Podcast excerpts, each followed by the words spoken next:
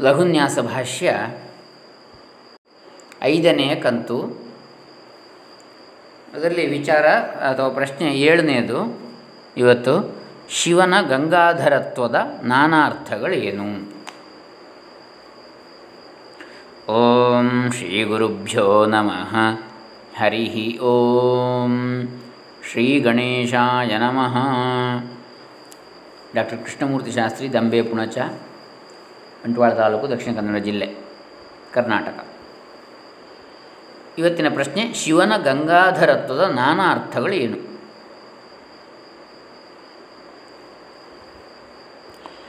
ಅದಕ್ಕೆ ಗೋಸ್ವಾಮಿ ತುಳಸಿದಾಸರ ರಾಮಚರಿತ ಮಾನಸದಿಂದ ಒಂದು ಶ್ಲೋಕ. ಶಿವನ ಸ್ವರೂಪದ ಬಗ್ಗೆ. ಒಂದು ಶ್ಲೋಕ ಇದೆ, ಗೋಸ್ವಾಮಿ ಸು ತುಳಸಿದಾಸರ ರಾಮಚರಿತ ಮಾನಸದಿಂದ. ಭಾಳ ಸುಂದರವಾಗಿದೆ, ನೋಡೋಣ ಅದನ್ನು. ಯಸ್ಯಾಂಕೆ ಚ ವಿಭಾತಿ ಭೂಧರಸುತ ದೇವಾಪಗಾಮಸ್ತಕೆ, ಬಾಲೆ ಬಾಲವಿಧುರ್ಗಲೆ ಚ ಗರಲಂ, ಯಸ್ಯೋರಸಿ ವ್ಯಾಲರಾಟ್. ಸೋಯಂ ಭೂತಿವಿಭೂಷಣಃ ಸುರವರ ಸರ್ವಾಧಿಪ ಸರ್ವದಾ ಸರ್ವಃ ಸರ್ವಗತ ಶಿವ ಶಶಿನಿಭಃ. ಶ್ರೀಶಂಕರಃ ಪಾತು ಮಾಂ ಅಂಥೇಳಿ ಶಿವನ ಸ್ವರೂಪ. ಅದರಲ್ಲಿ ಶ್ರೀಶಂಕರ ಪಾತು ಮಾಂ. ಭಗವಾನ್ ಶಂಕರನು ನನ್ನನ್ನು ರಕ್ಷಿಸಲಿ, ಪಾಲಿಸಲಿ, ಶಂ ಎಂದರೆ ಮಂಗಲ, ಶುಭ. ಕರ ಅಂದರೆ ಉಂಟು ಮಾಡುವವನು, ಮಂಗಳವನ್ನು ಉಂಟು ಮಾಡುವವನು, ನಮ್ಮ ಬದುಕಿಗೆ ಶುಭವನ್ನು ಉಂಟು ಮಾಡುವವನು ಶಂಕರನು ಶಂಕರನು. ಯಸ್ಯಾಂಕೆ ಚ ವಿಭಾತಿ ಭೂಧರ ಸುತ ಯಾರ ಎಡತೊಡೆಯಲ್ಲಿ ಯಸ್ಯ ಅಂಕೆ. ಪರ್ವತರಾಜನಾದ ಹಿಮವಂತನ ಪುತ್ರಿಯಾದ ಪಾರ್ವತಿಯು ಭೂಧರ ಸುತ ಭೂಧರ ಅಂದರೆ ಪರ್ವತ ಭೂಮಿಯನ್ನು ಧರಿಸಿದ್ದು ಅಂತೇಳಿ. ಗಿರಿಗೆ ಜನಿಸಿದವಳು ಗಿರಿಜಾ ಅಂತೇಳಿ. ಭೂಧರ ಸುತ ಗಿರಿರಾಜನ ಸುತೆ. ಪಾರ್ವತಿಯು ಯಾರ ಎಡತೊಡೆಯಲ್ಲಿ ವಿಶೇಷವಾಗಿ ಶೋಭಿಸುವಳೋ ಯಸ್ಯಾಂಕೆ ಚ ವಿಭಾತಿ, ವಿಶೇಷೇಣ ಭಾತಿ ಭಾ ಅಂದರೆ ಪ್ರಕಾಶ, ಬೆಳಗುವಳೋ ವಿಶೇಷವಾಗಿ. ದೇವಾಪಗಾಮಸ್ತಕೆ, ದೇವಲೋಕದಿಂದ ಈಚೆಗೆ ಆಗಮಿಸುತ್ತಿರುವ ದೇವ ಅಪಗ ದೇವಲೋಕದಿಂದ ಆಚೆಗೆ ಅಥವಾ ಈಚೆಗೆ ಬರ್ತಾ ಇರತಕ್ಕಂಥದ್ದು, ಹೊರಗೆ ಬರ್ತಾ ಇರತಕ್ಕಂತಹ ಗಂಗೆಯು ಮಸ್ತಕೆ ಯಾರ ಮಸ್ತಕ ಅಥವಾ ಶಿರದಲ್ಲಿ ಶೋಭಿಸುವಳೋ ಅಂತಹ ಶಿವನು ಶಂಕರನು ಅಂಥೇಳಿ. ಅಂತಹ ಶಿವನ ಬಗ್ಗೆ ಹೇಳ್ತಾ ಇದ್ದಾರೆ. ಅಂತಹ ಶಿವ ಅಥವಾ ಶಂಕರ. ಈಗ ಈ ದೇವಾಪಗ ಅಥವಾ ಯಾವ ಗಂಗೆ ದೇವಲೋಕದಿಂದ ಬಂದಂಥವಳು, ಇಳಿದು, ಧರೆಗೆ, ಭಗೀರಥನ ತಪಸ್ಸಿಗೆ ಒಲಿದು, ಭಾಗೀರಥಿ ಎನಿಸಿ ಗಾಂ ಗಚ್ಚತಿ ಇತಿ ಗಂಗಾ. ಗಾ ಅಂದರೆ ಪೃಥ್ವಿ, ಪೃಥ್ವಿಗೆ ಹೋಗ್ತಾಳೆ ಭೂ ದೇವಲೋಕದಿಂದ ಅಂಥೇಳಿ ಗಂಗಾ ಅಂಥೇಳಿ ಹೆಸರು. ತ್ರಿಪಥಗಾಮಿನಿ ಮೂರು ಲೋಕಗಳಿಗೂ ಸಂಚರಿಸ್ತಾಳೆ ಯಾಕೆ ಯಾಕೆ? ಪಾತಾಳ ಲೋಕದಲ್ಲಿ ಭಸ್ಮವಾಗಿದ್ದಂತಹ ಯಾವ ಸಗರ ಪುತ್ರರಿದ್ದರು ಭಗೀರಥನ ಪೂರ್ವಜರು, ಅವರಿಗೆ ಮೋಕ್ಷವನ್ನು ಕೊಡಲಿಕ್ಕೋಸ್ಕರವಾಗಿ ಭಗೀರಥ ತಪಸ್ಸು ಮಾಡಿದ್ದು, ಗಂಗೆಯನ್ನು ಕರೆತರಲಿಕ್ಕೆ. ಹಾಗಾಗಿ ಮೂರು ಲೋಕಕ್ಕೂ ಹೋದಂಥವಳು ತ್ರಿಪಥಗಾಮಿನಿ. ಮೂರು ಲೋಕದಲ್ಲಿ ಹರಿಯೋಳು, ದೇವಲೋಕ, ಭೂಲೋಕ, ಪಾತಾಳ ಲೋಕ. ಆಮೇಲೆ ಭಾಗೀರಥಿ, ಭಗೀರಥನ ತಪಸ್ಸಿಗೆ ಉಳಿದವಳು ಜಾಹ್ನವಿ ಶಿವನ ತಲೆಯಲ್ಲಿ ನೆಲೆಸಿದಳು. ಗಂಗಾಧರ ಅಂತ ಶಿವ ಎನಿಸಿಕೊಂಡ. ಆಮೇಲೆ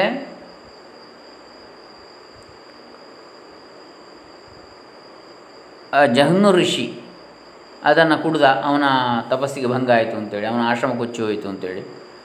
ಹಾಗೆ ಆಮೇಲೆ ಮತ್ತೆ ಭಗೀರಥ ಅವನನ್ನು ಒಲಿಸಿಕೊಂಡು ಅವನ ಅನುಗ್ರಹದಿಂದ ಮತ್ತೆ ಹೊರಬಿಟ್ಟ ಅವನು. ಆಗ ಜಾಹ್ನವಿ ಆದಲು ಜಹ್ನು ಋಷಿಯಿಂದ ಬಿಡಲ್ಪಟ್ಟರು ಹೀಗೆ ನಾನಾ ಹೆಸರುಗಳು ಗಂಗೆಗೆ.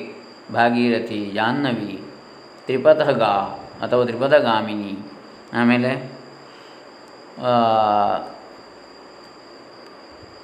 ಹರಿಪಾದೋದ್ಭವೆ.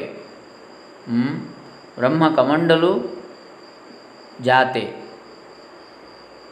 ಹರ ಶಿರೋದ್ಭವೆ. ಹೀಗೆ ತ್ರಿಮೂರ್ತಿಗಳಿಂದಲೂ ಕೂಡ ತ್ರಿಮೂರ್ತಿಗಳ ಒಂದು ಅನುಗ್ರಹದಿಂದ ಬಂದಂಥವಳು. ಅಂತಹ ಗಂಗೆ ಈಗ ಆ ಗಂಗೆಯ ಬಗ್ಗೆ ನಾವು ಒಂದು ನಾಲ್ಕೈದು ವಿಚಾರಗಳನ್ನು ನೋಡೋಣ. ಆ ಗಂಗೆಯು ಜ್ಞಾನ ಗಂಗೆಯು ಗುರುವಿನ ಮಸ್ತಕದಿಂದ ಶಿಷ್ಯನಿಗೆ ಹರಿಯುವುದರ ಪ್ರತೀಕ.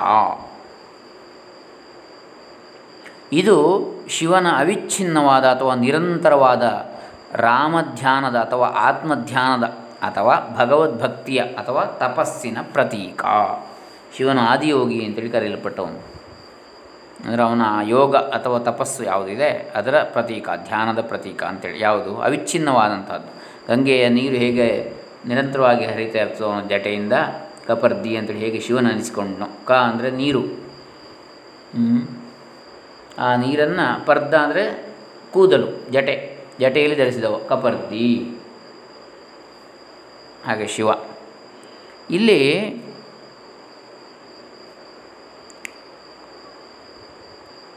ರಾಮಧ್ಯಾನ ಅಥವಾ ಆತ್ಮಧ್ಯಾನ.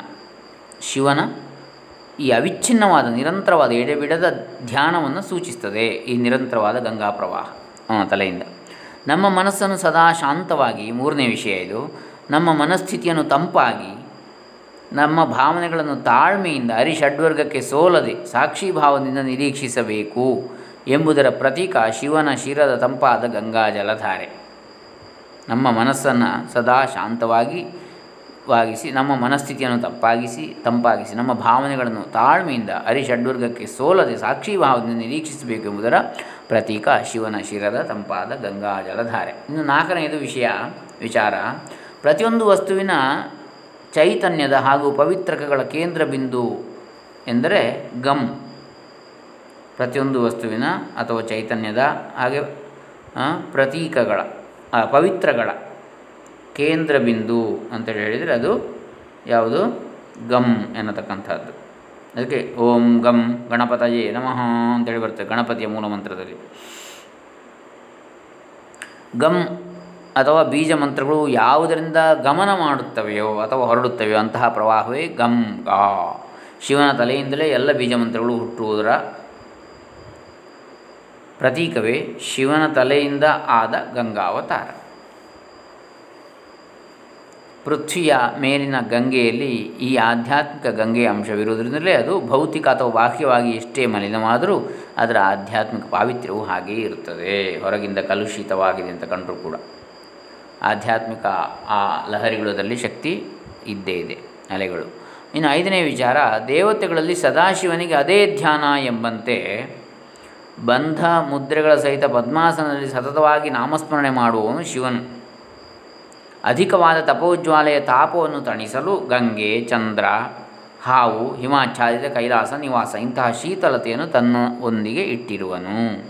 ಅವನ ತಪೋಜ್ವಾಲೆಯ ತಾಪವನ್ನು ತಣಿಸಲಿಕ್ಕೆ ಇವೆಲ್ಲ ತಂಪು. ಗಂಗೆ, ಚಂದ್ರ, ಹಾವು, ಆಮೇಲೆ ಹಿಮಾಚ್ಛಾದಿತ ಕೈಲಾಸ. ಹೀಗೆ ಇದು ಗಂಗೆ ಮತ್ತು ಶಿವನ ಒಂದು ಸಂಬಂಧ. ಇದು ಏಳನೇ ಪ್ರಶ್ನೆ. ಇನ್ನು ಎಂಟನೇ ಪ್ರಶ್ನೆ ಶಿವನಿಗೆ ಏಕೆ ಚಂದ್ರಕಲೆ ಹಾಗೂ ವಿಷಕಂಠತ್ವ? ಇದು ನಾವು ಲಘುನ್ಯಾಸ ಭಾಷ್ಯದಲ್ಲಿ ರುದ್ರಾಧ್ಯಾಯ ಮಹಾತ್ಮ್ಯ ಎನ್ನುವಂತಹ ಮೊದಲ ಭಾಗವನ್ನು ನೋಡ್ತಾ ಇದ್ದೇವೆ ಈಗ. ರುದ್ರಾಧ್ಯಾಯ ಮಹಾತ್ಮ್ಯವನ್ನು ನೋಡುವಾಗ ಮೊದಲಿಗೆ ರುದ್ರ ಅಂದರೆ ಯಾರು, ಶಿವ ಅಂದರೆ ಯಾರು, ಅವನ ಮಹತ್ವ ಏನು, ಅವನ ವಿಶೇಷತೆಗಳೇನು ರಹಸ್ಯವೇನು? ಅವನ ಶರೀರದ ಅಂಗಾಂಗಗಳು, ಆಭರಣಗಳು ಇದರ ಬಗ್ಗೆ ಎಲ್ಲ ನಾವು ನೋಡ್ತಾ ಇದ್ದೇವೆ. ಈಗ ಎಂಟನೇ ಪ್ರಶ್ನೆ, ಶಿವನಿಗೆ ಏಕೆ ಚಂದ್ರಕಲೆ ಹಾಗೂ ವಿಷಕಂಠತ್ವ? ಆಗಿನ ಗೋಸ್ವಾಮಿ ತುಳಸಿದಾಸರ ರಾಮಚರಿತ ಮಾನಸದಿಂದ ಆಯ್ದ ಶ್ಲೋಕದ ಮುಂದುವರಿದ ಭಾಗ ಇದು. ಬಾಲೆ ಬಾಲವಿದುಹು ಗಲೆ ಚಗರಲಂ. ಗರಲಂ ಬಾಲ ಪ್ರದೇಶ ಅಥವಾ ಹಣೆಯಲ್ಲಿ ಬಾಲ ಬಾಲಚಂದ್ರ ಅಥವಾ ಸಣ್ಣ ಚಂದ್ರಕಲೆ. ವಿದುಹು, ಸಣ್ಣ ಚಂದ್ರ ಅಲ್ಲಿರುವಂಥದ್ದು ಬಾಲಚಂದ್ರ ಬೇರೆ ಬಾಲಚಂದ್ರ ಬೇರೆ. ಹಣೆಯಲ್ಲಿ ಚಂದ್ರ ಇರುವವ.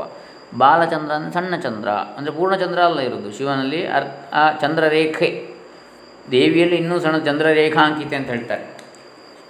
ಶಿವನಲ್ಲಿಯೂ ಹಾಗೆ ಸಣ್ಣ ಚಂದ್ರನ ರೇಖೆ ಇರತಕ್ಕಂಥದ್ದು.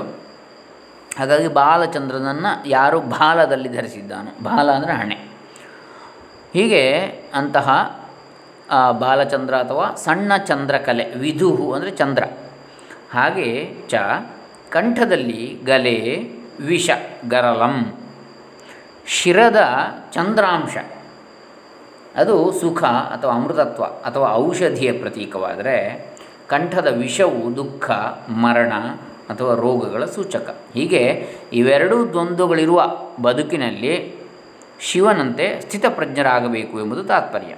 ಒಂದೇ ಶಿವನ ದೇಹದಲ್ಲಿ ನಾವು ಸುಖ, ಅಮೃತತ್ವ, ಔಷಧಿಯ ಪ್ರತೀಕವಾದ ಚಂದ್ರಾಂಶವನ್ನು ನೋಡಿದರೆ ಶಿರದಲ್ಲಿ, ಕಂಠದಲ್ಲಿ ದುಃಖ, ಮರಣ, ರೋಗಗಳ ಸೂಚಕವಾದ ವಿಷವನ್ನು ಕಾಣುತ್ತೇವೆ. ಇಂತಹ ದ್ವಂದ್ವಗಳು ಬದುಕಿನಲ್ಲಿ ಇರ್ತದೆ ಪ್ರತಿಯೊಬ್ಬರಿಗೂ.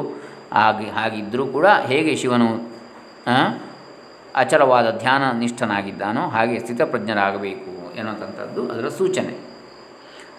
ಶಿವನ ಶಿರದಲ್ಲಿನ ಚಂದ್ರನು ಪೂರ್ಣನಲ್ಲ, ವಕ್ರನು. ಗುರುವು ಪೂರ್ಣನಾದರೂ ಶಿಷ್ಯನು ಪರಿಪೂರ್ಣನಾಗಿರದಿದ್ದರೂ ಗುರುವನ್ನು ಆಮಂತ್ರಿಸಿದಾಗ ಜೊತೆಗೆ ಶಿಷ್ಯನೂ ಗೌರವವನ್ನು ಪಡೆಯುವುದರ ಸಂಕೇತ ಶಿವನೊಂದಿಗಿರುವ ಚಂದ್ರಕಲೆ. ಚಂದ್ರನು ಪೂರ್ಣದಲ್ಲಿದ್ದರೂ ಶಿವನು ಪರಿಪೂರ್ಣ, ಅವನೊಟ್ಟಿಗಿದ್ದರೆ ಚಂದ್ರನಿಗೂ ಬೆಲೆ. ಆ ಚಂದ್ರಕಲೆಗೆ ಒಂದು ಬೆಲೆ, ನೆಲೆ. ಅಲ್ಲದೆ ಚಂದ್ರನು ಮಮತೆ, ಕ್ಷಮಾಶೀಲತೆ ಹಾಗೂ ವಾತ್ಸಲ್ಯಗಳ ಪ್ರತೀಕವೂ ಹೌದು. ಇನ್ನು ಇದು ಎಂಟನೇ ಪ್ರಶ್ನೆ ನಾವು ನೋಡಿದ್ದು, ಒಂಬತ್ತನೇದು, ಶಿವನ ನೀಲಕಂಠತ್ವದ ಅರ್ಥ ಏನು? ಹಲವರು ಕಷ್ಟವೆಂಬ ವಿಷವನ್ನು ಉಂಡು, ತಾವು ಕಠೋರ ಹೃದಯಗಳಾಗಿ ಇತರರಿಗೆ ವಿಷವನ್ನೇ ಅಥವಾ ಕೆಡುಕನ್ನೇ ವಾಂತಿ ಮಾಡ್ತಾರೆ. ನೋಡಿರ್ಬೋದು, ರ್ಯಾಗಿಂಗ್ ಪಿಡುಗು ಅಂತೇಳಿ ಇದ್ದದ್ದು ನೀವು ಕೇಳಿರ್ಬೋದು, ನೋಡಿರ್ಬೋದು. ನಮ್ಮನ್ನು ನಮ್ಮ ಸೀನಿಯರ್ಸ್ ರ್ಯಾಗಿಂಗ್ ಮಾಡಿದ್ದಾರೆ, ನಾವು ರ್ಯಾಗಿಂಗ್ ಮಾಡ್ತೇವೆ ನಮ್ಮ ಜೂನಿಯರ್ಸನ್ನು ಅಂತೇಳಿ. ಅಥವಾ ಅತ್ತೆ ಸೊಸೆಯರನ್ನು ಕೇಳಿರ್ಬೋದು, ಕತೆ. ಎಲ್ಲ ಅತ್ತೆಯಂದರು ಕೂಡ ತಾವು ಸೊಸೆಯರಾಗಿದ್ದಾಗ ತಮ್ಮ ಅತ್ತೆಯಂದರು ತಮಗೆ ಏನು ಕಷ್ಟ ಕೊಟ್ಟಿದ್ರೋ ಹಾಗೆ ನಾನು ಕೂಡ ನನ್ನ ಸೊಸೆ ಕೊಡುತ್ತೇನೆ ಕಷ್ಟ ಅಂತೇಳಿ. ಹೀಗೆ ಹಲವರು ತಾವು ಉಂಡಂಥ ಕಷ್ಟವನ್ನು ಅನುಭವಿಸಿ ತಾವು ಕಠೋರ ಹೃದಯಗಳಾಗಿ ಇತರರಿಗೂ ಕೂಡ ಅದನ್ನೇ ಮಾಡ್ತಾರೆ, ಅದನ್ನೇ ಅನುಭವಿಸುವಂತೆ ಮಾಡ್ತಾರೆ. ಕೆಲವರಂತೂ ಕಷ್ಟವೆಂಬ ವಿಷಯಕ್ಕೆ ತಾವೇ ಬಲಿಯಾಗಿ ಬಿಡ್ತಾರೆ. ಆದರೆ ಶಿವನು ಹಾಗಲ್ಲ. ತಾನೂ ಪೂರ್ಣವಾಗಿ ನುಂಗದೆ ಇದರೆಡೆಗೆ ವಮನವನ್ನೂ ಮಾಡದೆ ಕಂಠದಲ್ಲಿ ಇರಿಸಿ ಕಷ್ಟವನ್ನು ನುಂಗಿಕೊಂಡು ಅದನ್ನು ತನ್ನ ಅಲಂಕಾರವಾಗಿ ಮಾಡಿ. ಅದುವೇ ತನಗೆ ಅಲಂಕಾರ ಅಂದರೆ ಸಮಸ್ಯೆ ಬಂದದ್ದನ್ನು ಚಾಲೆಂಜ್ ಆಗಿ, ಸವಾಲಾಗಿ ಸ್ವೀಕರಿಸಿ ಎದುರಿಸಬೇಕು ಎನ್ನುವುದನ್ನು ಸೂಚಿಸ್ತದೆ ಸಮಭಾವದಿಂದಿದ್ದು ತನ್ನತನವನ್ನು, ಧ್ಯಾನವನ್ನು ಕಾಪಿಡುತ್ತಾನೆ. ಅಷ್ಟಿದ್ದರೂ ಕೂಡ ಆ ವಿಷವನ್ನು ಕಂಠದಲ್ಲಿ ಧರಿಸಿ ಆಚೆಗೆ ಹೊಟ್ಟೆಗೂ ನುಂಗದೆ ಈಚೆಗೆ ಹೊರಗಡೆ ಉಗುಳದೆ ಬಿಸಿ ತುಪ್ಪದ ಹಾಗೆ? ಬಿಸಿ ತುಪ್ಪ ಹಾಳಾಗ್ತದೆ ಹೊರಗಡೆ ಉಗಿದ್ರೆ. ಒಳಗಡೆ ನುಂಗಿದರೆ ಸುಟ್ಟೋಗ್ತದೆ ಗಂಟಲು. ಆಗಿದೆ ಪರಿಸ್ಥಿತಿ. ಆಗ ಸಮಭಾವದಲ್ಲಿ ಇರಬೇಕು ಅನ್ನೋದನ್ನು ಶಿವನ ನೀಲಕಂಠತ್ವ ಸೂಚಿಸ್ತದೆ. ಇದು ಒಂಬತ್ತನೆಯ ಪ್ರಶ್ನೆ. ಹತ್ತನೆಯದು, ಶಿವನು ಯಾಕೆ ನಾಗಭೂಷಣನು ಹಾಗೂ ವಿಭೂತಿ ಧಾರಕ ಧಾರಕನು ಅಂತೇಳಿ. ಯಸ್ಯೋರಸಿ ವ್ಯಾಲರಾಟ್ ಅಂತ ಬರ್ತದೆ ಆ ಶ್ಲೋಕದಲ್ಲಿ. ಯಾರ ಎದೆಯಲ್ಲಿ ಯಸ್ಯ ಉರಸಿ, ಉರಹ, ಉರಸ್ ಶಬ್ದ ಸಕಾರ ಅಂತ ನಮ್ಮುಸಲಿಂಗ ಅದರ ಸಪ್ತಮಿ ವಿಭಕ್ತಿ ಏಕವಚನ ಉರಸಿ, ಉರಸ್ಸಿನಲ್ಲಿ, ಎದೆಯಲ್ಲಿ ಸರ್ಪರಾಜನಿರುವನೋ ವ್ಯಾಲರಾಟ್ ವ್ಯಾಲ ಅಂದರೆ ಸರ್ಪ, ರಾಟ್ ಅಂದರೆ ರಾಜ. ರಾಟ್ ರಾಜವು ರಾಜ ಶಬ್ದ. ರಾಜ ರಾಜಾನೋ ರಾಜಾನಃ. ಅದು ರಾಜನ್ ಶಬ್ದ, ನಕಾರ ಅಂತ ಪುಲ್ಲಿಂಗ ಶಬ್ದ. ಇದು ರಾಟ್ ಶಬ್ದ. ರಾಟ್ ರಾಜವು ರಾಜ. ಟಕಾರ ಅಂತ ಇದು. ರಾಜ್ ರಾಜ್ ಶಬ್ದ ಇದು, ಜಕಾರ ಅಂತ. ಅದು ನಡೆಯುವಂಥದ್ದು ರಾಟ್ ರಾಜವು ರಾಜ ಅಂತೇಳಿ. ಹೀಗೆ ಅಂಥವನು ಶಿವ. ಯಾರ ಎದೆಯಲ್ಲಿ ಸರ್ಪರಾಜನಿರುವನು ಅಂಥವನು ಶಿವ. ಯಸ್ಯೋರಸಿ ವ್ಯಾಲರಾಟ್ ಇದರ ಸಂಕೇತ ಏನು ಅಂತೇಳಿ ಕೇಳಿದರೆ, ಇದನ್ನು ನಾವೊಂದು ಕೆಲವು ನಾಲ್ಕು ಒಂದು ಏಳು ವಿಷಯಗಳನ್ನು ಈ ಬಗ್ಗೆ ನೋಡಲಿಕ್ಕಿದೆ. ನಾಗನ ಅಥವಾ ಸರ್ಪದ ಬಗ್ಗೆ, ಶಿವ ಮತ್ತು ಸರ್ಪ ಇದರ ಸಂಬಂಧದ ಬಗ್ಗೆ. ಒಂದು ಹಾವು ಭಯಕಾರಕ. ಶಿವನು ಅಂತಹ ಹಾವನ್ನೇ ಹಾರವನ್ನಾಗಿಸಿದ್ದು ಆತನು ಭಯವರ್ಜಿತನೆಂಬುದರ ದ್ಯೋತಕ. ಅಂದರೆ ನಾವು ಯಾವಾಗಲೂ ನಿರ್ಭಯರಾಗಿರಬೇಕು? ಯಾಕೆ?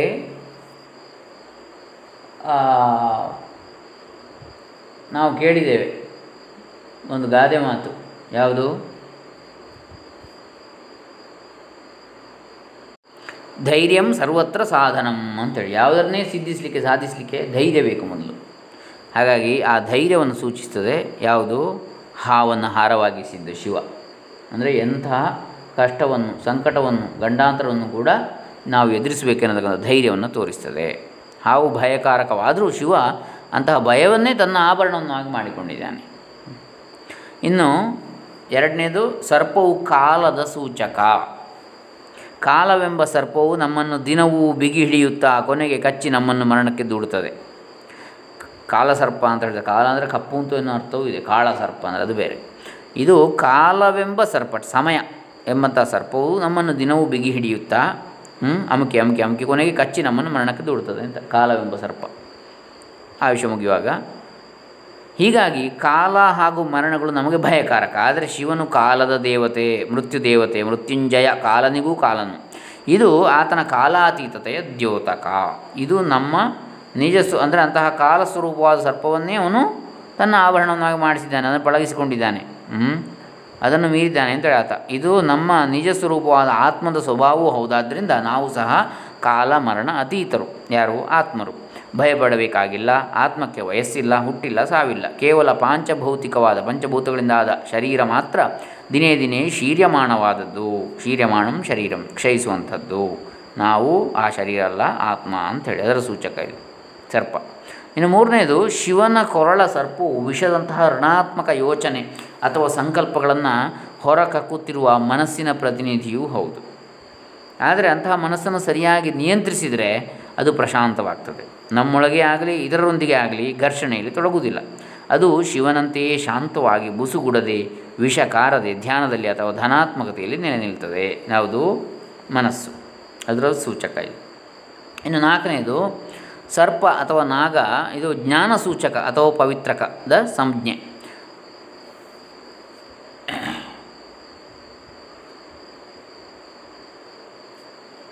ಜ್ಞಾನದ ಟವರ್ಗಳು ಅಂತೇಳಿ ಹೇಳ್ತಾರೆ, ಭೂಮಿಗೆ ಸರ್ಪಗಳು? ಜ್ಞಾನವಾಹಿಗಳು ಅಂತೇಳಿ ಆಧ್ಯಾತ್ಮಿಕ ಉನ್ನತಿಗೆ ನಾಗಗಳು ಏಣಿಗಳಿದ್ದಂತೆ, ಶಿವನ ತಲೆಯ ಮೇಲೆ ಒಂದು, ಕೊರಳಿನಲ್ಲಿ ಒಂದು ಎರಡು ತೋಳುಗಳಲ್ಲಿ ಒಂದೊಂದು, ಎರಡು ಮಣಿಕಟ್ಟುಗಳಲ್ಲೂ ಒಂದೊಂದು, ಸೊಂಟಕ್ಕೆ ಒಂದು ಮತ್ತು ಎರಡು ತೊಡೆಗಳಲ್ಲಿ ಒಂದೊಂದು. ಹೀಗೆ ಒಂಬತ್ತು ಸ್ಥಳಗಳಲ್ಲಿ ಒಂಬತ್ತು ನಾಗಗಳಿರ್ತವೆ ಅರ್ಥಾತ್ ಶಿವನ ಶರೀರವು ಪವಿತ್ರಕಗಳಿಂದಲೇ ರಚಿಸಲ್ಪಟ್ಟಿದೆ. ಇದು ಐ, ನಾಲ್ಕನೇ ವಿಚಾರ. ಐದನೇದು, ಈ ನವನಾಗಗಳನ್ನು ನವನಾರಾಯಣರು ಎಂದೂ ಹೇಳ್ತಾರೆ. ಇವರಿಂದಲೇ ನವನಾಥರ ಉತ್ಪತ್ತಿ. ನೋಡಿ ಎಂಥೆಂಥ ರಹಸ್ಯ ವಿಚಾರಗಳಿವೆ. ನವನಾಥರು, ಮತ್ಸ್ಯೇಂದ್ರನಾಥ, ಗೋರಕ್ಷನಾಥ, ನವನಾಥರ ಉತ್ಪತ್ತಿ ಅಲ್ಲಿಂದಲೇ ಆಯಿತು. ಆ ನವನಾಗಗಳನ್ನೇ ನವನಾರಾಯಣರು ಅಂತ ಹೇಳ್ತಾರೆ. ಇನ್ನು ಆರನೇ ವಿಚಾರ, ಒಂದು ನಾಗವು ಕುಂಡಲಿನಿಯಾಗಿ ನಮ್ಮ ದೇಹದಲ್ಲಿ ಇದೆ. ಐದು ನಾಗಗಳು ಪಂಚಪ್ರಾಣಗಳಾಗಿವೆ. ಐದು ಒಂದು ಆರಾಯಿತು ಉಳಿದ ಮೂರು ನಾಗಗಳು ನಮ್ಮ ದೇಹದಲ್ಲಿ ಇಲ್ಲ. ಒಂಬತ್ತರಲ್ಲಿ ಆರೇ ಇರೋದು ಅಂದರೆ ಆಧ್ಯಾತ್ಮಿಕ ಉನ್ನತಿ ಹೊಂದಿದರೆ ಬರಬಹುದು ಅಂತ ಹೇಳ್ತಾಳೆ, ಹೇಳ್ತಾರೆ. ಉಳಿದ ಮೂರು ನಾಗಗಳು, ಅವುಗಳ ಶಕ್ತಿ. ಹೀಗೆ ಒಂದು ನಾಗ ಕುಂಡಲಿನಿಯಲ್ಲಿದೆ, ಇನ್ನು ಐದು ಪಂಚಪ್ರಾಣಗಳು, ಐದೊಂದು ಆರಾಯಿತು, ಇನ್ನು ಮೂರು ಒಂಬತ್ತು ಒಟ್ಟು ಶಿವನಲ್ಲಿರ್ತಕ್ಕಂಥದ್ದು. ಆ ಮೂರು ನಾಗಗಳು ನಮ್ಮಲ್ಲಿಲ್ಲ ಸಾಧನೆಯಿಂದ ಬರಬಹುದು ಅಂತೇಳಿ. ಇನ್ನು ಇದು ಆರನೇ ವಿಚಾರ. ಏಳನೇ ವಿಚಾರ, ನಾಗನು ಪುರುಷ ತತ್ವ ಅಥವಾ ಲೈಂಗಿಕತೆ, ಹಾಗೆ ಸಂತತಿ ಇದರ ಪ್ರತೀಕವೂ ಕೂಡ ಹೌದು. ಇದು ಏಳು, ಈ ಏಳು ವಿಚಾರಗಳು ನಾವು ಶಿವ ಮತ್ತು ನಾಗಾಭರಣ ಅದರ ಒಂದು ವಿಚಾರವಾಗಿ ನೋಡಿದ್ದಾಯಿತು. ಹಾಗೆಯೇ ಮುಂದೆ ಸೋಯಂ ಭೂತಿ ವಿಭೂಷಣ ಅಂತ ಬರ್ತದೆ. ಅಂತಹ ಶಿವನು, ಇವನು ವಿಭೂತಿಯಿಂದ ಅಲಂಕೃತನು ಅಥವಾ ಮಹಿಮಾನ್ವಿತನು. ಭೂತಿ ಅಂದರೆ ವಿಭೂತಿ ಮಹಿಮೆ ಅನ್ನೋ ಎರಡರ್ಥವೂ ಇದೆ. ಭೂತಿ ಅಂದರೆ ಐಶ್ವರ್ಯ ಅಂತಲೂ ಇದೆ. ಹೀಗೆ ವಿಭೂತಿ ಭೂಷಣವು ವಿಭೂತಿಯಿಂದ ಅಲಂಕೃತನೂ ಹೌದು, ಮಹಿಮಾನ್ವಿತನೂ ಹೌದು. ಇನ್ನು ಶಿವನ ಶವಭಸ್ಮಧಾರಣೆ ಎಂಬ ಭೂಷಣವು, ಶವದ ಭಸ್ಮಧಾರಣೆ, ಅವನು ರುದ್ರಭೂಮಿಯಲ್ಲಿರುವವನು, ಅಂದರೆ ಸ್ಮಶಾನದಲ್ಲಿ ಇರತಕ್ಕಂಥವನು ಶವದ ಭಸ್ಮವನ್ನು ಧಾರಣೆ ಮಾಡ್ತಕ್ಕಂಥವನು. ನಮ್ಮ ಶರೀರಗಳು ಈಗಾಗಲೇ ಮೃತ.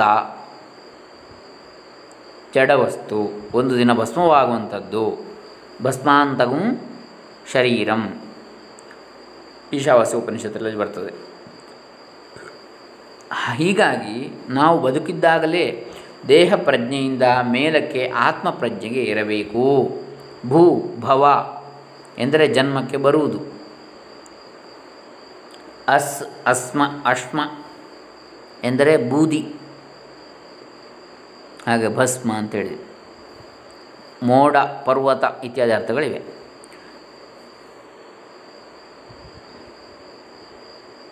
ಯಾವುದು ಜನ್ಮಕ್ಕೆ ಬಂದು ಬೂದಿಯಾಗಿ ಹೋಗ್ತದೋ ಅದಕ್ಕೆ ಭಸ್ಮೀಕೃತವಾಯಿತು ಅಂತ ಹೇಳ್ತಾರೆ. ಶ್ಮ ಅಥವಾ ಸ್ಮ ಎಂದರೆ ರಕ್ಷೆ, ಬೂದಿ ಹಾಗೂ ಶೃ ಷನ್ ಎಂದರೆ ಹರಡಿರುವುದು. ಹೀಗಾಗಿ ಬೂದಿ ಹರಡಿರುವುದೇ ಸ್ಮಶಾನ. ಅಥವಾ ಶ್ಮಶಾನ. ಪೃಥ್ವಿಯು ಅಗ್ನಿಯಿಂದ, ಅಗ್ನಿಗೋಳವಾದ ಸೂರ್ಯನಿಂದ ಹುಟ್ಟಿದೆ. ಹಾಗೆಯೇ ಪೃಥ್ವಿಯಲ್ಲಿನ ಸಕಲ ಜೀವರು ಆ ಅಗ್ನಿಯ ತೇಜಸ್ಸಿನಿಂದಲೇ ಜನಿಸ್ತವೆ. ವಿಶ್ವವ್ಯಾಪಿಯಾಗಿ ನಮ್ಮ ಶರೀರದಲ್ಲಿರುವ ವೈಶ್ವಾನರ ಅಗ್ನಿಯ ತೇಜಸ್ಸಿನಿಂದಲೇ ಜನಿಸ್ತವೆ ಹಾಗೂ ಅದೇ ತೇಜಸ್ಸಿನಲ್ಲಿ ಕೊನೆಗೆ ವಿಲೀನವಾಗ್ತವೆ. ಪೃಥ್ವಿಯ ಸಮಷ್ಟಿ ಸ್ಮೃತಿ ನೆನಪು. ಅದರ ಪ್ರತಿನಿಧಿಯಾದ ವ್ಯಷ್ಟಿ ಸ್ಮೃತಿಯ ಸ್ಥಾನ ಮಾನವನ ತಲೆಬುರುಡೆ. ಸಮಷ್ಟಿ ಸ್ಮೃತಿಯ ಪ್ರತಿನಿಧಿ ಯಾವುದು? ವ್ಯಷ್ಟಿ ಸ್ಮೃತಿ. ಒಬ್ಬೊಬ್ಬ ವ್ಯಕ್ತಿಯೊಳಗಿರುವಂಥದ್ದು ಅದು ಮಾನವನ ತಲೆಬುರುಡೆ. ಪೃಥ್ವಿ ಹಾಗೂ ತಲೆಬುರುಡುಗಳ ಎರಡರ ಆಕಾರವು ಒಂದೇ. ಗೋಲಾಕಾರ ಭಸ್ಮದಲ್ಲಿ ಜನ್ಮಪೂರ್ವದ ಹಾಗೂ ಜನ್ಮಾಂತರದ ಮೂರು ವಿಧದ ಸ್ಮೃತಿಗಳಿರುತ್ತವೆ ಅಂತ ಹೇಳ್ತಾರೆ. ಯಜ್ಞ ಸ್ಮೃತಿ ವೇದ ಅಥವಾ ಜ್ಞಾನದ ಸ್ಮರಣೆ. ಪಾರ್ಥಿವ ಸ್ಮೃತಿ, ದೇಹಭಾವ. ಹಾಗೂ ತನ್ಮಯ ಸ್ಮೃತಿ, ಅಂದರೆ ಭಗವನ್ಮಯ ಅಥವಾ ಆತ್ಮಸ್ಮರಣೆ. ಶಿವನ ಭಸ್ಮದ ಮೂರು ಪಟ್ಟೆಗಳು ಇವುಗಳ ದ್ಯೋತಕ. ಯಾವುದೆಲ್ಲ? ಒಂದು ಜ್ಞಾನ ಅಥವಾ ವೇದದ ಸ್ಮರಣೆ ಯಜ್ಞ ಸ್ಮೃತಿ ಇನ್ನೊಂದು ದೇಹಭಾವ, ಪಾರ್ಥಿವ ಸ್ಮೃತಿ. ಇನ್ನೊಂದು ತನ್ಮಯ ಸ್ಮೃತಿ ಅಥವಾ ಭಗವನ್ಮಯ ಆತ್ಮಸ್ಮರಣೆ. ಇವು ಮೂರು. ಅಲ್ಲದೆ ಜ್ಞಾನ, ಪಾವಿತ್ರ್ಯ, ತಪಸ್ಸು, ಯೋಗ ಸಾಧನೆಗಳ ಸಂಕೇತವೂ ಹೌದು. ತಪಸ್ಸು ಅಥವಾ ಯೋಗ ಸಾಧನೆ. ಭಸ್ಮವು ಮೃತ್ಯು ಲಹರಿಗಳನ್ನು ಸೂಸುವಂಥದ್ದು. ಅಜ್ಞಾನವನ್ನು ತೊರೆಯಿರಿ. ದೇಹವು ಶಾಶ್ವತ ಸತ್ಯವಲ್ಲ.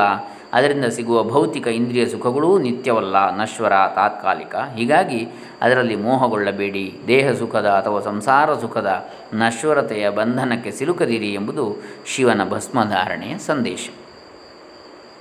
ಬಭಸ್ತಿ ಇತಿ ಭಸ್ಮನ್ ಭಸ್ ಭರ್ತ್ಸನ ದೀಪ್ತ್ಯೋ ಧಾತು. ಅಂದರೆ ಜುಗುಪ್ಸೆ ಅಥವಾ ನಿಂದೆ ಹಾಗೂ ದೀಪ್ತಿ ಅಥವಾ ಬೆಳಕು ಎಂಬರ್ಥದ ಭಸ್ ಧಾತುವಿನಿಂದ ಭಸ್ಮ ಶಬ್ದದ ವ್ಯುತ್ಪತ್ತಿ. ಭಸ್ಮವು ದೇಹಭಾವವನ್ನು ನಶ್ವರ, ಅನಿತ್ಯ ಅಂತೇಳಿ ನಿಂದಿಸ್ತದೆ. ಅದೇ ಭಸ್ಮವು ಇಂಧನವು ಹೊತ್ತಿ, ಉರಿದು, ಬೆಳಗಿದ ಬಳಿಕ ಉಂಟಾಗ್ತದೆ. ಹೀಗೆ. ಇದು ನಾವು ಶಿವನ ಭಸ್ಮಧಾರಣೆಯ ವಿಶೇಷತೆ ಇದರ ಬಗ್ಗೆ ನೋಡಿದ ಹಾಗಾಯಿತು. ಇನ್ನು ಮುಂದೆ ಶಿವನಿಗೆ, ಅಂತಹ ಶಿವನಿಗೆ ಸರ್ವೇಶ್ವರತ್ವವು ಹೇಗೆ? ಹನ್ನೊಂದನೇ ಪ್ರಶ್ನೆ ಇದು. ಸುರವರಹ ಸರ್ವಾಧಿಪ ಸರ್ವದಾ. ಯಾವಾಗಲೂ ಸರ್ವದಾ. ಸಮಸ್ತ ದೇವತೆಗಳಲ್ಲಿ ಶ್ರೇಷ್ಠನಾದವನು ಸುರ ವರಹ ವರ ಅಂದರೆ ಶ್ರೇಷ್ಠ.